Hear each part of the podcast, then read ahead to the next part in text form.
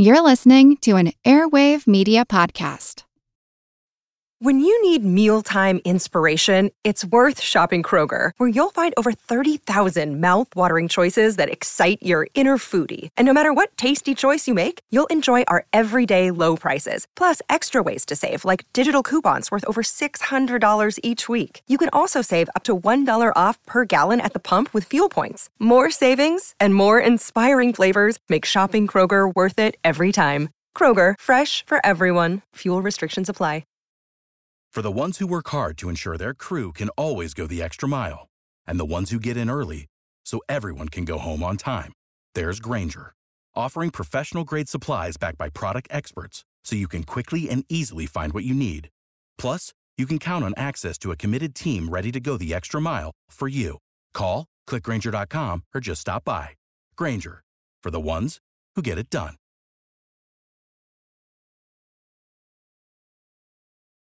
I have been doing professional readings since 1996.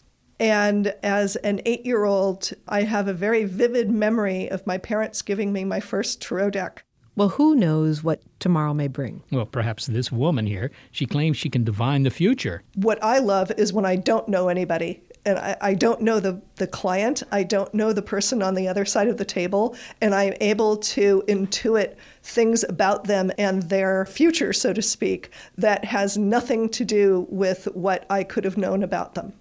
Well, we'll hear what she saw in Seth's future and find out whether there's any truth to the claim of prophecy, a talent that actually many people claim to have. Including, by the way, some say the ancient Mayans, whose calendar doesn't seem to go beyond December 2012. And by the way, that's a fact that would come as a surprise to modern day Mayans. I'm Seth Shostak. I'm Molly Bentley at Skeptic Check, our monthly look at critical thinking on big picture science. And as we do on most Skeptic Checks, we'll begin by giving our brains a jump start on critical thinking with brains on vacation. Although this time, far be it for either one of us to say that these brains that we're about to discuss are out to lunch. So maybe not quite brains on vacation. Well, that's right. I'm pretty sure that the particle physicists working on the OPERA experiment, which is a collaboration between CERN in Geneva, where the Large Hadron Collider resides, and the Laboratori Nazionale del Gran Sasso, well, they're not lacking in gray matter. And OPERA, by the way, stands for the Oscillation Project with Emulsion Tracking Apparatus. Indeed. However, however, a curious event at that facility stood hair follicles on end not long ago when the team claimed to have have clocked tiny particles called neutrinos moving faster than light, and no one's hair would have stood higher than Einstein's, which was already pretty wild hair, because his theory of relativity ordained that nothing travels faster than the speed of light. So the opera physicists repeated their experiment, and they got the same result. The neutrinos, produced in Switzerland and shot to Italy, showed up 60 billionths of a second sooner than expected. So, what was going on? Skeptic Phil Plait reports they were just doing a timing experiment where they were sending neutrinos, which are a kind of subatomic particle which travel very, very close to the speed of light, from one point to another, from Switzerland, where the Large Hadron Collider is, to their detectors in Italy. And when they did this and timed how long it took the neutrinos to travel from point A to point B, they found that they must have been moving faster than the speed of light, but just by a tiny, tiny, tiny bit, by 60 nanoseconds. And a nanosecond is a billionth of a second. So this was a very, very, very delicate, uh, careful measurement. So they were actually studying the behavior of neutrinos, right? I mean, this was a neutrino experiment. It wasn't fundamental physics in, in that sense. But then they noticed that the neutrinos were getting to Italy 60 billionths of a second early. That's right, and that would mean that they were traveling faster than light, or they had made a mistake. And as good, cautious scientists who know that Einstein was probably right, what they did is instead of saying, we have discovered faster than light neutrinos, they said, we've got a really interesting result. And they announced it. And basically ask people to look into this and see if they could figure out if there was a problem with their experiment. Well, maybe you could say something about the implications if these neutrinos really were going faster than light. I mean, uh, wouldn't that set the world on its ear? Well, according to everything we know about physics, and I mean everything we know about physics, faster than light travel is simply impossible. So if these neutrinos were moving faster than light, it means that we would have to rewrite a lot of the physics we know. So understandably, they were very concerned about this. Well, I, I can imagine that the, from the public's point of view, faster than light travel, it sounds like the vindication of everything they've ever believed since Star Trek debuted, right? Because you could have warp drive. I mean, you know, it opened up a whole new set of possibilities. That's right. Not just faster than light travel, but time travel, all kinds of crazy stuff. Well, just to put this in context, the neutrinos arrive 60 nanoseconds early. Now, the speed of light, as every school kid knows, is about one foot per nanosecond. All right, so that meant that if they just got the distance between Switzerland and Italy wrong by 60 feet, that would account for this. But presumably they knew all that. In fact, they know the distance between the emission source and the detector much, much, much more accurately than that. So, uh, you know, that was my first thought as well. You know, how accurate did they know the distance? And it turns out actually pretty well. So, really, it depended on the timing. And there were some other things that were going on, but they were able to, to account for all that stuff. And in the end, they, they were left with this 60 nanosecond anomaly. So, what's happened? Uh, what's the latest? Well, they've just announced that there were actually two problems they found with their experiment. One was a problem in the basically timestamp that they were getting from the GPS. The other one had to do with what looks like a faulty fiber optic cable.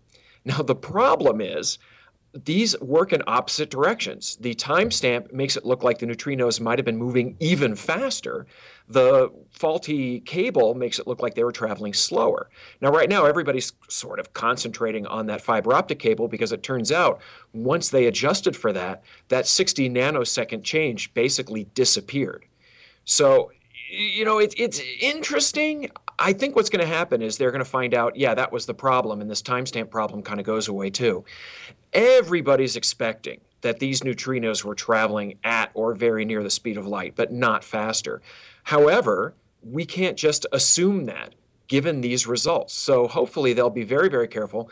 And they are planning on redoing these experiments in the next couple of months. The, the people best set up to do this are the people from the OPERA experiment. That's what it's called, the Italian detectors. And so they're going to redo it with everything adjusted to see what happens with that timing. So, bottom line, Phil, has the fat lady sung on this particular opera? I don't think so yet, but she is definitely warming up in the wings. Phil Plait, thank you very much. Thank you, Seth. Astronomer Phil Plait is a skeptic and the keeper of Discover Magazine's good blog, badastronomy.com. When I am doing a reading, I take the client's name and possibly even the question that they have, and I put it in what I call the spiritual Google search and hit return. and 40 billion pieces of information come downloaded into my brain, into my psyche, into my knowingness. Well, it seems neutrinos haven't broken the laws of physics, at least as we understand them, but perhaps there's some other strange transfer of energy taking place in the ether. I'm Sue Wilhite. I'm a Master Voyager Tarot consultant. What can a Master Tarot consultant do? I use the cards to focus my intuition. So I'm going to back up a moment and say that I think that everybody has intuition. The difference is sometimes you need to be trained in order to use it to its maximum effect. Do you also consider yourself to be a psychic? Yes. And, and does that mean so that you have some ability to see into the future, to, to intuit what my future might be? In exactly the way that you put it, Seth. I intuit what your future might be. I don't believe, and decent psychics don't believe, that the future is set in stone. All right, Sue, let's do a reading of me. What does that entail? What do we have to do to get started? It helps if I have a question. That tends to focus things a little bit better. Okay, well, I'll ask you a question I think everybody would ask, and that is what about my financial future? After all, the economy's not good. Uh, you know, my, I might live a long time, which could be financially disastrous. Do I have to worry about that? So, Give me just one second.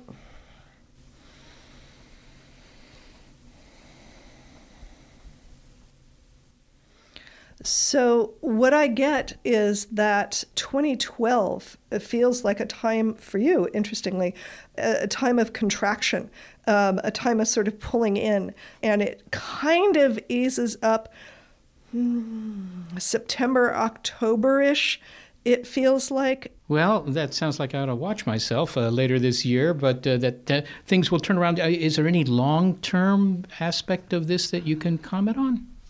I don't generally see out more than about a year. Well, I'd like to ask you about some other aspects of my future. Should we uh, use the tarot cards? Would that make things a little bit more specific, do you think? Uh, it should, yes. I use the cards to get into detail. Sue and I are sitting facing one another at a small table, about the size of a card table, actually. There, there's no crystal ball here. There is a deck of these tarot cards, and uh, Sue's shuffling them now. I shuffle, and the client pulls the cards. All right. Okay, so I'm going to keep them in order there because the order matters. This first card, the Rejoicer, the Woman of Cups, generally has to do with open and honest expression of feelings. That's kind of the summary of the card.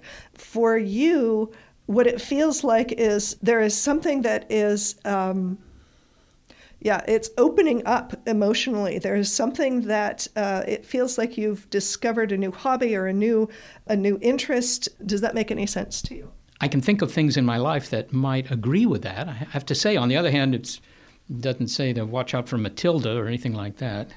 No. Um, Okay. Well, we'll we'll go on to the action card, and the action card, um, the player is about you know letting loose and having fun. Does that make sense? Yeah. I'm, well, I I must say I am on a campaign to have more fun in my life, to spend weekends doing things that I actually enjoy doing, as opposed to things I feel I have to do. Do psychics ever get very specific with their prognostications? Sometimes I can do that. There are a number of psychics who do do that um, who absolutely can say, you know, okay, next Tuesday, you know, at the corner of Fourth and Main, you want to be careful crossing the street. But they won't predict necessarily that, that you're going to be hit by a truck or a bus or anything like that. They will just say, you know, you want to watch yourself. Because an ethical psychic should never, ever say that something bad is going to happen to you, because that sets up expectations and and can become a prophecy simply because somebody starts you know behaving in a weird way. Sue wilhite it's been a pleasure talking with you. Thank you seth. It's been a great time. So seth did you have any foreboding about having your future read well, in the beginning I did, but then it became clear that she wasn't going to tell me that I had about, you know, 10 hours to live or anything really bad. So after that, I was just curious to hear what she had to say. And did you feel like she was profiling you specifically? Well, I don't know. I mean, it was fairly general, and she was giving what was frankly very good advice. And I have to say, you could get good advice from a professional psychologist, but this was a heck of a lot more fun and probably a heck of a lot less expensive. Well, the bottom line in the psychic business is it's a business. Now, Sue charged $30 for Seth's reading, but the prices range. One psychic states on her website that she won't even confirm an appointment until after payment. $70 for 15 minutes, $200 for an hour. So, at those prices, you want to be sure you're getting a bona fide peek into events to come. But what are you getting? Well, with Sue, I got this cautious look into what my future might hold and a nudge in some areas where I might be able to improve it. But other psychics claim to have really extraordinary powers. Do they? It's a million dollar question, literally. That sum was offered to high profile British psychic Sally Morgan in exchange for evidence of her talent, according to University of London psychologist Christopher French. Chris, what is a psychic anyway? I mean, that sounds like a naive question, but I'm not quite sure whether that's a mind reader or someone who can predict the future or merely someone who tells you a lot about your love life. I think psychics would claim to be able to do all of those things, and uh, in certain circumstances, maybe to do more. One common confusion is between psychics and mediums. Now, the difference there is that mediums are making a very specific claim. They are claiming that they are communicating with dead people. Many psychics will claim that they can do that as well, but they might also make other kinds of claims. I mean, in practice, the readings that you get from a medium or a psychic or, or even an astrologer are very, very similar. Are people born psychic? I, I seem to recall that psychics will occasionally tell you that I've had this ability uh, you know, ever since I was a child, that kind of thing. So, so do they come into the world as psychics, or do they go to psychic training school? Both. Um, you will find, as you say, that many psychics, particularly the kind of very high-profile psychics, will tend to say that they've had this ability from the moment they were born. They'll often say things like, um, you know, I thought everyone could do this. I thought that, uh, you know, I, I, I could see dead people. I thought everyone else could as well. And then I realized that no, they can't. I've got this special gift. So you have that school on the one hand, but obviously, as you can see from going onto the internet, there are lots of psychics who claim that they can train you to be psychic, and there are books that will tell you how you can enhance your psychic ability. And so the, the notion there is that we've all got this ability, but we might not all cash in on it, but that by following their techniques, we can develop these abilities. Well, cashing in seems to be part of the psychic business. In the uh, news recently has been a woman by the name of Sally Morgan, billed as Britain's best loved psychic. And she goes on the road. She gives shows. Uh, one of her performances recently, or at least some series of them, in, in Dublin, Ireland, seems to have caused a bit of a backlash. Can, can you tell me about that? Well, what happened was that, uh, as you say, Sally had been performing in Dublin, and there was a live radio phone in the following day. And one of the callers into the station said that she had been at the performance, uh, and she'd been very impressed by Sally in the first half of the show, but that in the second half of the show, this caller claimed that she was sitting at the back of the theatre, very high up, and she realized she could hear a male voice and she didn't know where this male voice was coming from, but she and people sitting near her, as was confirmed by subsequent callers, reported that they realized that whatever this male voice said, Sally said about 10 seconds later. So it might be something like um, the name's David, and 10 seconds later, Sally from the stage would say, There's a, a, David, and uh, he died through such and such a means, and so on.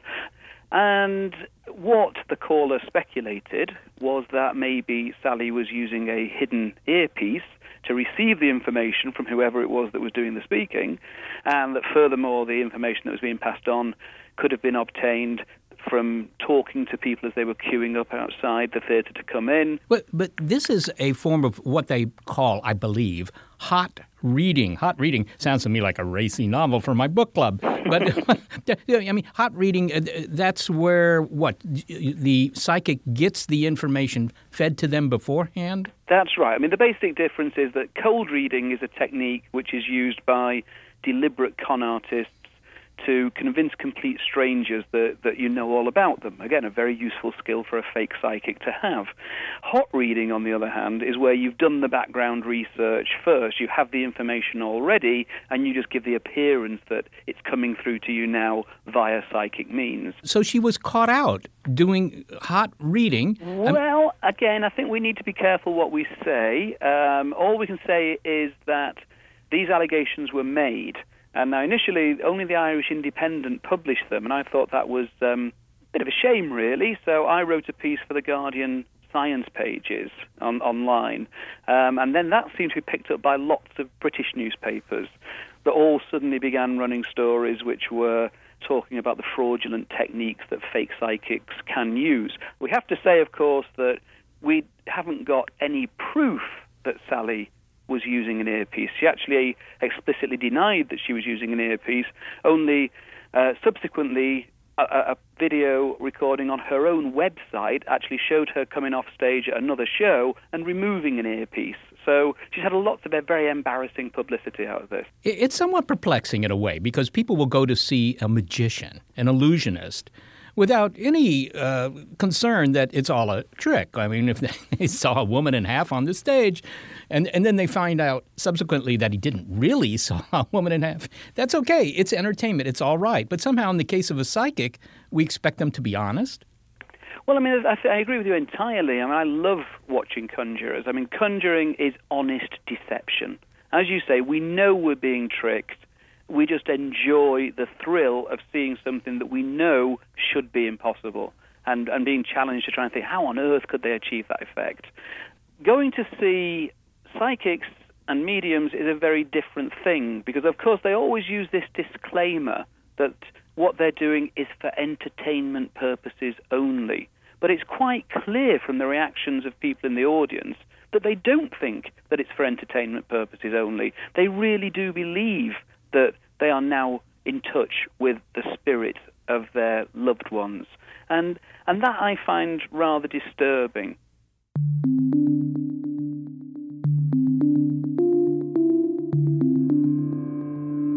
Hold on to your crystal ball, and we'll be back with more obsessed conversation with psychologist Christopher French. But then you already knew that. It's prognostication on Skeptic Check from Big Picture Science.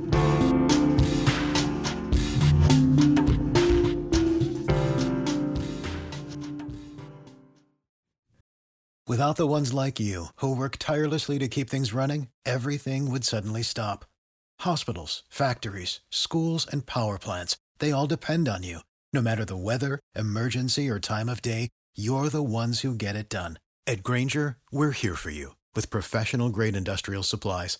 Count on real time product availability and fast delivery. Call clickgranger.com or just stop by.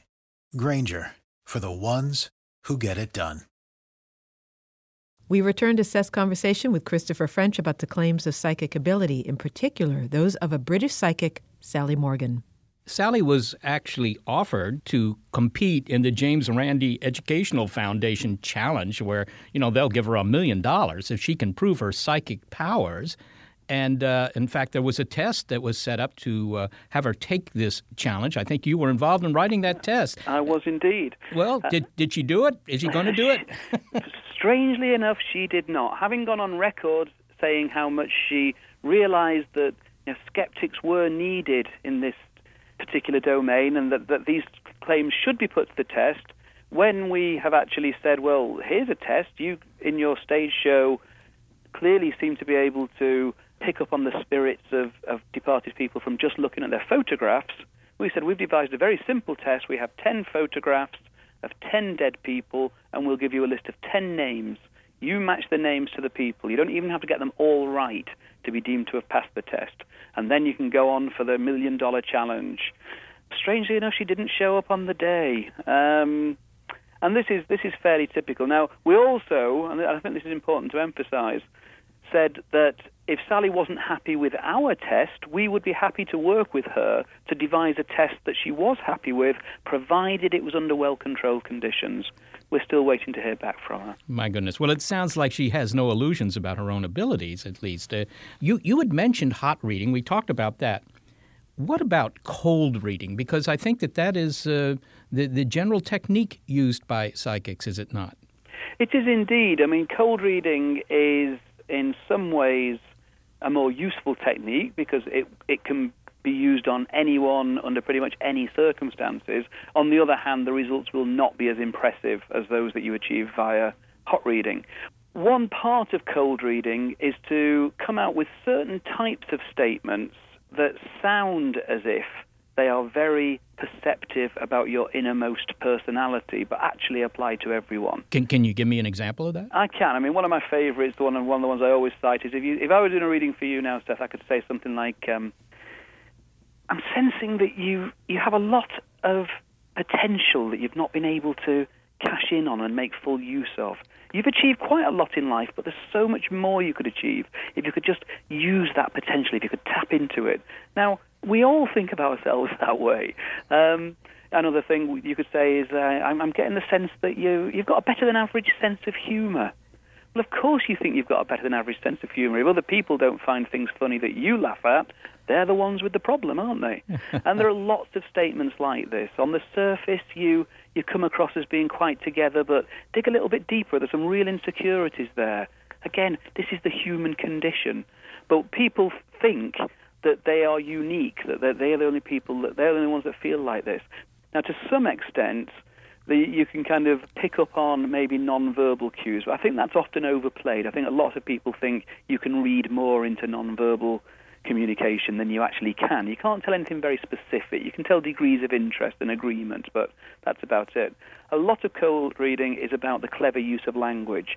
Psychics tend to ask an awful lot of questions, but they do it in quite a subtle way, so it sounds as if they're asking for confirmation of something that they already know. If I were to claim that I was now in touch with your dearly departed grandfather, I might say something like, Was he a tidy man? And if you say yes, I'll say, yes, I thought he was. Everything had its place, didn't it? If you say no, I'll say, no, I didn't think he was. He never used to put things away after himself, did he? You know, you've just given me the answer. It sounded like I was asking for confirmation of something I already knew, but I didn't. You told me, and I elaborated on it. And that it sounds very crude the way I've just described it there, but in skilled hands, it can be very, very effective. Well, Chris, everyone knows that the brain makes plenty of electrical signals. So, is it really impossible that some sort of psychic communication could take place? Well, according to physicists, uh, yes. I mean, the actual the actual physics of the situation is such that these signals would be so very, very, very weak and would be drowned out basically by background electromagnetic activity. So it doesn't seem to work via uh, any kind of electromagnetic means. Another thing is that parapsychologists claim that it doesn't seem to be dependent on distance. Uh, telepathy, they would say, is just as effective if you're dealing with two people sitting next to each other as if you're dealing with people that are on the opposite side of the planet. So, again, that doesn't fit with any kind of electromagnetic means of communication. Now, I personally do not believe that paranormal forces exist, but I'm always willing to say, well, I might be wrong. Maybe there's some mechanism we're not aware of yet. Maybe it's possible that these things are true. But I'll only be convinced when I see evidence that's reliable, replicable, and can be produced not necessarily 100% of the time, but enough of the time under control conditions for me to think, wow, that's amazing. Chris French, it's been a pleasure to speak with you. My pleasure too.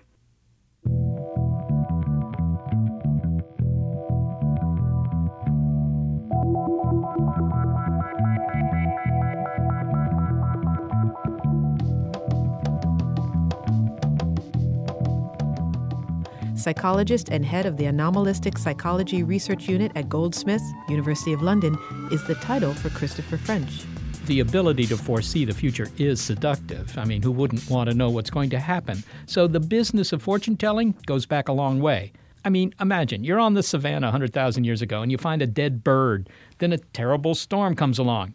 You might connect those things in your mind and conclude that bad storms will occur whenever there are dead birds.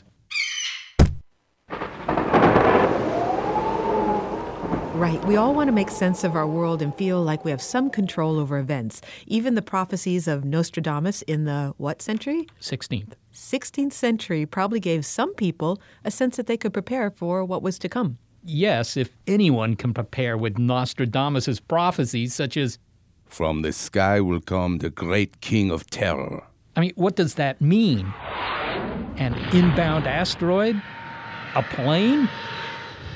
Fire? Who knows? But prophecy goes back farther than Nostradamus. Some claim that the Mayans, whose culture flourished 1500 years before the arrival of the Spanish in the Americas and who didn't have telescopes or a good theory about the workings of the solar system, had a calendar that predicted the end of the world, December 21st, 2012. Guy P. Harrison, you've written about this doomsday prophecy. Is the world going to end in 2012? Well, maybe it will, Seth. Maybe the world will end on December 21st, 2012, as some people believe, but I doubt it. So I advise people to keep contributing to your pensions and keep flossing. But wait, Seth, some people are pretty nervous about this because the Mayan calendar seems to run out in December. There's apparently no 2013. Ask him about that. Okay. Uh, but wait, Guy, some people are pretty nervous about this because the Mayan calendar seems to run out in December. There's apparently no 2013 and I'd like to ask you about that. Here's the deal I've checked with Maya scholars. These are people who actually study the Maya culture, okay? These aren't people with new age websites and all. These are these are people with PhDs who, you know, actually take the time to figure out what these people were saying. And guess what they all say consistently? The Maya did not predict the end of the world in 2012. What it is is their calendar is cyclical a little over 5,000 years, and it's coming up on the end of one of their cycles. Maybe there's even some controversy about that. But so what? The scholars, uh, everyone that you check will tell you it doesn't mean anything. In fact, I found one guy who found a prediction by the Maya of celebrations occurring something like in the year 4700 celebrations of some anniversary of one of their kings so clearly they thought the world would still be here way up into the year 4000 okay? So they were seeing a future beyond 2012 in their own writings. So I, it's really this is just a uh, complete exaggeration based on really nothing. Well, exaggerated nothing. uh, do, do they offer a um, a, a, mechanism or at least a scenario for how the world is going to end? I mean, is it just, you know, suddenly poof, everything goes away with I mean, is is there anything that they're predicting will happen that will cause the end of the world or is that just left up to the uh, reader? Well, a lot is left up to the imagination, but yes, many people are offering all kinds of different scenarios. The most popular is just a general chaos, just the climate goes crazy, earthquakes, volcanoes, all kinds of things go wrong. But the ones that really intrigue me are really specific. There, there's one, for example, um, Planet X. And I've spoken to believers who think it's hiding behind the sun right now. And we're going to actually collide with it. I guess it's going to come out from behind the sun and hit us. Others believe there's an asteroid on the way that will strike us, or actually multiple asteroids that will hit us right on that date. And it's interesting because they're taking I'm, I'm fascinated by how these apocalyptic beliefs develop because people are taking the ancient here. It's not really ancient. It's uh, you know centuries ago, and they're trying to match it with modern science to make it seem, I think, more credible and appeal to more people. And there's one one of the popular claims is there will be a pole shift, and which is interesting because magnetic pole shifts do happen every now and then in the Earth's history, but it's no big deal. It doesn't, you know, cause chaos and cities to explode, but they will add a little spin to it and say that it will actually cause the Earth to stop rotating, which is impossible, as any astronomer or physicist will tell you. The Earth is not going to stop rotating. And so you do have many of these specific little explanations, but absolutely none of them hold water. And none of them is actually tied into what the Mayans had to say. Oh, exactly, exactly. There's no, yeah, you will not find any Maya inscriptions anywhere that say on December 12th, 2012, a mysterious planet will come out of outer space and smash into us. No, it's nothing like that at all. And, you know, should add, Seth, that many people think the Maya are some ancient uh, civilization that's been wiped away by time and all, but it, it's a fact that the Maya are still with us. They're still Maya people alive and well today. And what's interesting is that leading up to this hype in, in the last several years, you could ask any Maya person anywhere, what do you think about the 2012 doomsday? And they would tell you, you know, what are you talking about? I've never heard of this. This is crazy. We don't believe this. But stories about big planets that are going to, you know, cause uh, something that'll ruin your whole day, not to mention your whole planet, these have been out there for a very long time now. But this sounds to me just like the Heaven's Gate story a, a, decade or so ago when the aliens were coming into our solar system and they were hiding behind a comet. And now this devastating planet is hiding behind the sun. Do people really believe that? Oh yes, absolutely. I've talked to them. I've questioned them about it, and I, I've, I, am not a big debater, argumentative kind of guy. I usually li- do a lot of listening, and then I ask questions. I make suggestions, and I, I, tr- I, always try to inspire people to just think more, think for themselves, rather than just argue with people. And I think my approach works because I get a lot more out of people, and so the things I've heard just would blow your mind. I mean, people are scared, and you know, I have to say this, Seth is you know, you and I joke about it a little, make these jokes, but it's actually can be very serious. And at times, I have to remind myself that this is a serious subject because I've just in the in recent months, I've been contacted by two mothers of students that I used to I used to teach science at a Caribbean school, and they were the mothers were concerned because their children were freaking out over 2012. They were uh, one girl was actually losing sleep over it and very concerned about something was going to happen. And there's a, a, NASA astronomer David Morrison who's reported that he's gotten emails from mothers who are contemplating killing their children so they would avoid this apocalypse that's going to happen in 2012. And he he uh, received an email from two teenagers that were contemplating suicide because they didn't want to go through this great disaster. So we always have to keep in mind, you know, and this is this is one of the things that motivates me to try to bring more reason and skepticism to the world because your life you, place your life in more danger when you don't think clearly. I'm a firm believer in that, and I, I just try to get people to think. Well, finally, then, Guy, let me ask you this. How do you see December 22nd? Let's let's take the optimistic assumption here that the world doesn't end on the 21st and you wake up it's the 22nd all these people predicted the end of the world it didn't happen is that going to you know sort of uh, put the final nail in the coffin of end of world prophecies in your opinion Oh no, Seth. I've been down this road before. No, no, no. December 22nd. I I okay, I will make a bold prediction right here, okay? Keep this. Write it down. The date will either be changed to something comfortably forward a few years, maybe they'll say, oh, wait, we misread the calendar. It's actually 2015, 2017. They'll push it forward. Or they will say, it did happen. It did happen, but it was a spiritual destruction. And now we're in closer harmony with the universe. You may not have noticed because you're not on board with it, but yes, the prophecy was true. And the thing is, there's this apocalyptic porn market that seems to cater to our reptilian brains out there, and it will always be alive. It will always thrive. I mean, I, I love doomsday movies, for example. I love them. They're entertaining to me. I, I can't resist them. But the fact is, we don't need to worry. December 22nd is not guaranteed, but it's very likely to come without incident. I take it you're going to pay your estimated taxes for 2012. And I will keep flossing, yes. okay. Guy Harrison, thanks so much for talking to me while uh, we still could. Thank you very much for having me, Seth. Take care. Guy P. Harrison is a writer and author of 50 popular beliefs that people think are true. You double check the numbers? I triple check, my friend. I wish we were wrong, but we're not. The Earth's crust is destabilizing. All our scientific advances, our fancy machines, the Mayans saw this coming thousands of years ago. I thought we'd have more time.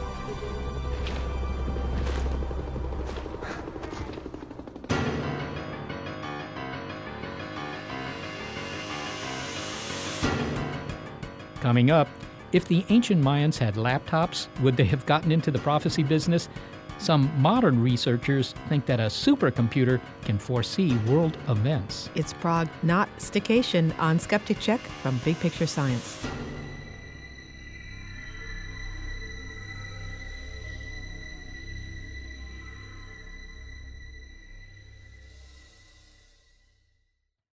I'm Jane Perlez, longtime foreign correspondent and former Beijing bureau chief for the New York Times. I've been a foreign correspondent in lots of places Somalia, Indonesia, Pakistan, but nowhere as important to the world as China. I mean, China is not dropping anti democratic paratroopers into Montana. But of course, we did see things like the weather balloon slash spy balloon riveting the whole country for a week. This is Face Off, an eight part series in which we'll take you behind the scenes to key moments in the tumultuous US China relationship. We'll speak with a diplomat, a spy, a tech reporter, a US admiral, even Yo Yo Ma. Plus, my pal and noted China historian Rana Mitter joins the conversation. We'll look at what's driving the two nations apart and explore whether anything can help bring them back together. Face Off launches April 9th.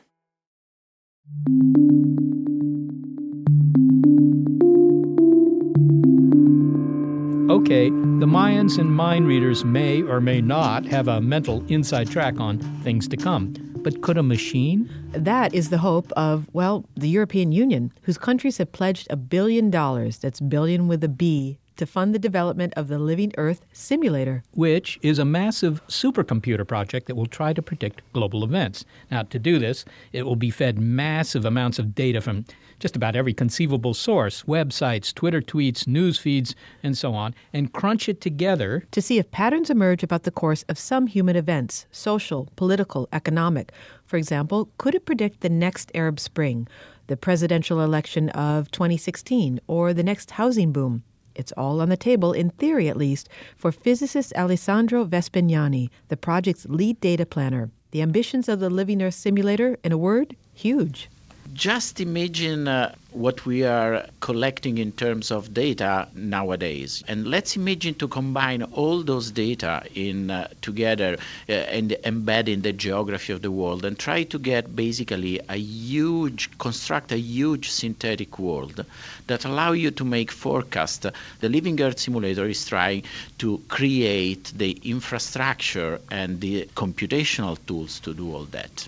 Tell me some of the data that are going into this thing. Well, you can imagine, uh, you know, listening uh, to all the Twitter messages that are sent around the world, to all the communication on Facebook, to all the people flying around the world and how they go from one place to another, and uh, where uh, mobile phones are at this moment in the world, all the census and demographic data that we can collect, uh, the indices of the stock markets, and so on and so forth. But it's not just a matter of data. So you don't want just to have you know data and then a black box and spit out uh, another data data or, or a number.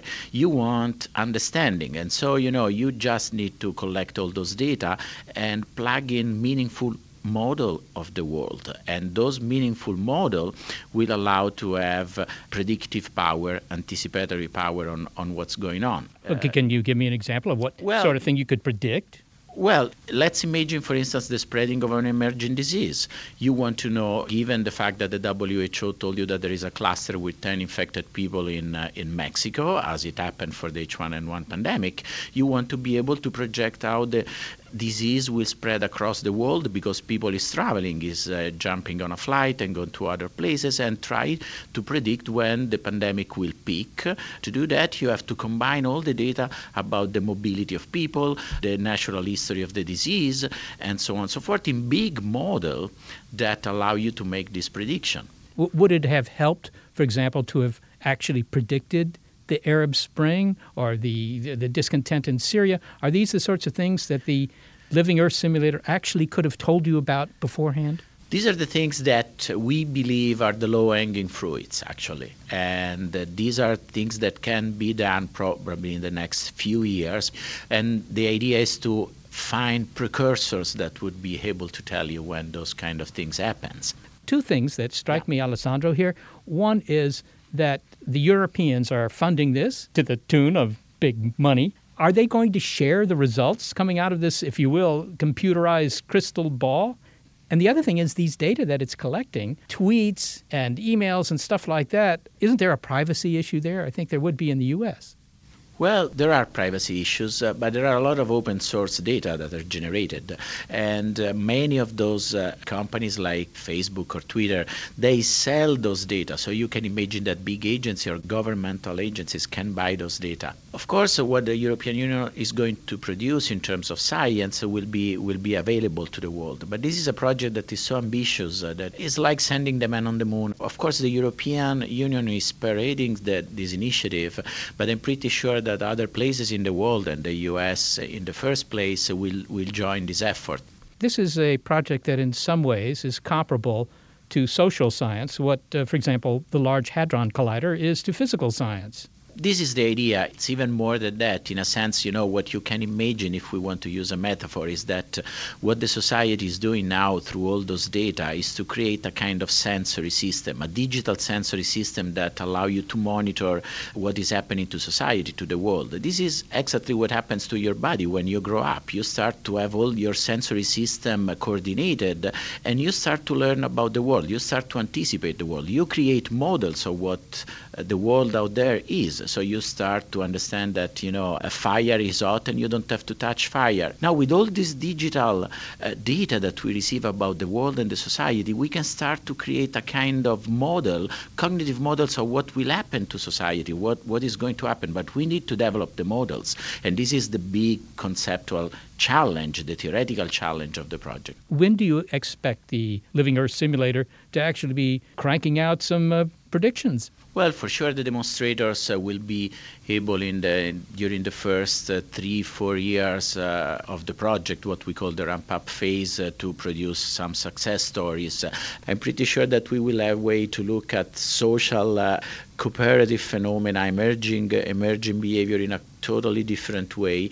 I think that we will have a lot to say about global health problems uh, in a predictive and quantitative way. I think we, we will be able to say a lot about, you know, urban development, uh, traffic, uh, and how the people relates to those issues in terms of the, their movement. So, you know, and of course the full living Earth simulator will uh, a much longer time span. Will there be no more surprises for society? Know, well, the surprises are always there. You know, this is like what we were saying. We anticipate, we can make predictions, but those predictions will be part of our system, and so the society will adapt and will change also because of that predictions. And so you have a constant feedback mechanism that is going to change constantly the future. And it's uh, you know, it's like weather forecast. You have continuously to adjust your prediction uh, concerning uh, the new data that you that you are receiving. Alessandro Vespignani, thank you so much for talking with me. Thank you. Alessandro Vespignani is a physicist at Northeastern University in Boston and the lead data planner for the team developing the Living Earth simulator. I'm highly skeptical that they'll be able to predict the future of history. Ken Caldeira is a climate scientist, and he knows something about computers and computer modeling. At his office at the Carnegie Institution, Department of Global Ecology at Stanford University, he works with massive computer models of the Earth's climate system, which is mind bogglingly complex. And so he's skeptical about the claim that the Living Earth simulator can, even with enough data, predict in detail the future of global events? Well, there's several different things. One is the essential unpredictability of the future. I run climate models in my daily work, and we can change one little bit somewhere down in the tiniest little number, and two weeks later, the weather will be completely different across the entire planet. And, and, so, even if you have nearly complete information about the state of the system, because it's chaotic, there's fundamental limits to predictability.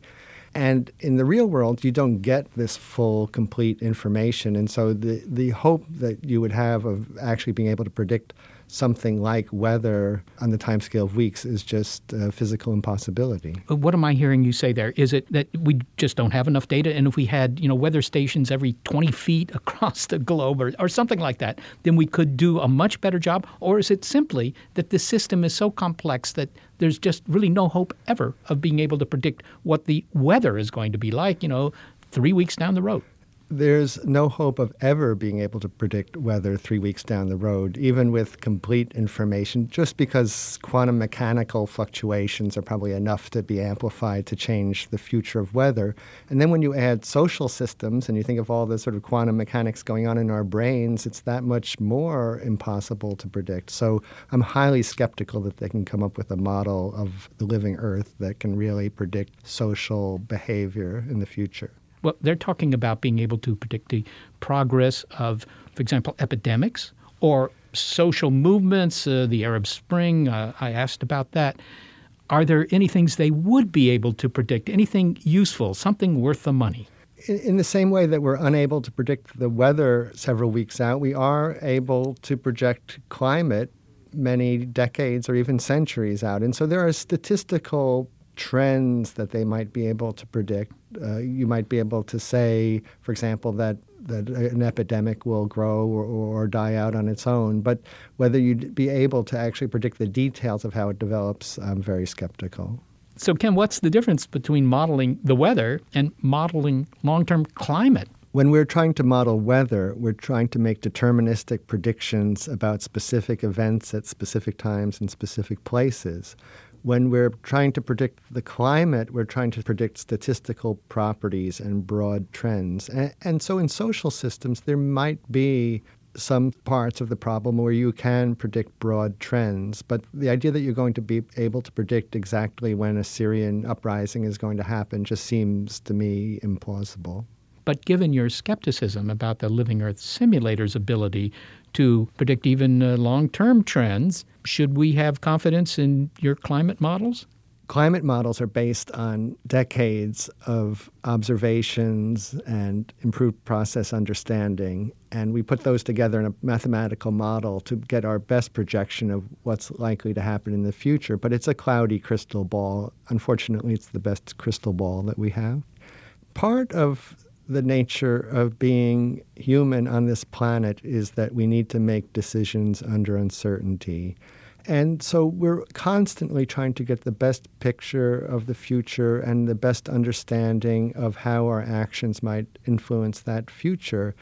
But we're, we're never going to have real predictive capability.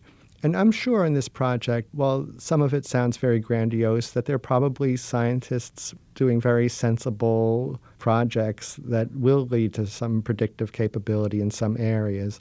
I, I think we just need to be a little bit cognizant that the idea that you're going to have some model of everything that's going to predict everything that we want to know, it's just infeasible. Ken Caldeira, thanks for talking to me. Thank you. Ken Caldeira is a climate scientist at the Carnegie Institution, Department of Global Ecology at Stanford University. Well, maybe predicting the future really just comes down to good data. Could it all be in the numbers?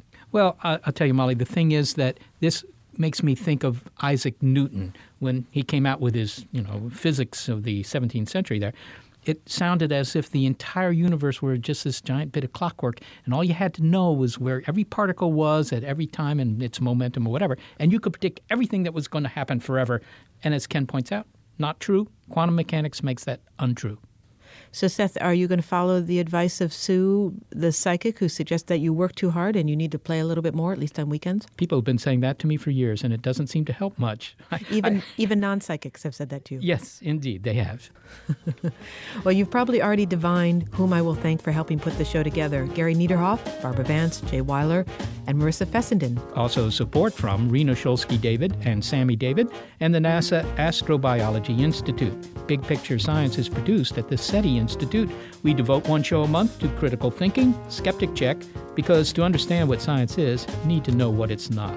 And a big thanks also to our listeners. Your ears have been attuned to Skeptic Check Prognostication. You can find more Big Picture Science on iTunes and through the link on our website. And while you're online, why not go to Facebook and become a fan of the program? You can leave your comments there as well. And if you're a podcast listener but prefer over the air radio because of something your mom said to you when you were young, check out the listing on our website of radio stations that carry the program. Above your heads and below your feet, the forces of destruction will wreak. Oh, they shall wreak havoc and hang on, hang on, Nostro. You're not really getting into it. I mean, this needs to be. I mean, this this has to be fearful. You have to put the fear into us and into your voice. Oh, très désolé. Skeptic Check is brought to you thanks to a generous grant from the Trimberger Family Foundation. At the Trimberger Family Foundation, we hold that skepticism is a lamp that lights the way to truth. You don't need to be a scientist to hold that lamp. Look for evidence. Keep on thinking. Trimberger.org. Want to support the show but are too busy surfing the net and shopping for shoes online? We've got the fix. Go to bigpicturescience.org's support page and download the Good Search toolbar. It takes less than a minute. The radio show will get a penny for every search and even more when you make purchases from the Good Shop. Make Big Picture Science your charity of choice and support us without any cost to you. Good Search and Big Picture Science, searching that makes a difference. For the ones who work hard to ensure their crew can always go the extra mile, and the ones who get in early so everyone can go home on time, there's Grainger, offering professional grade supplies backed by product experts so you can quickly and easily find what you need. Plus, you can count on access to a committed team ready to go the extra mile for you. Call, clickgranger.com, or just stop by. Grainger, for the ones who get it done.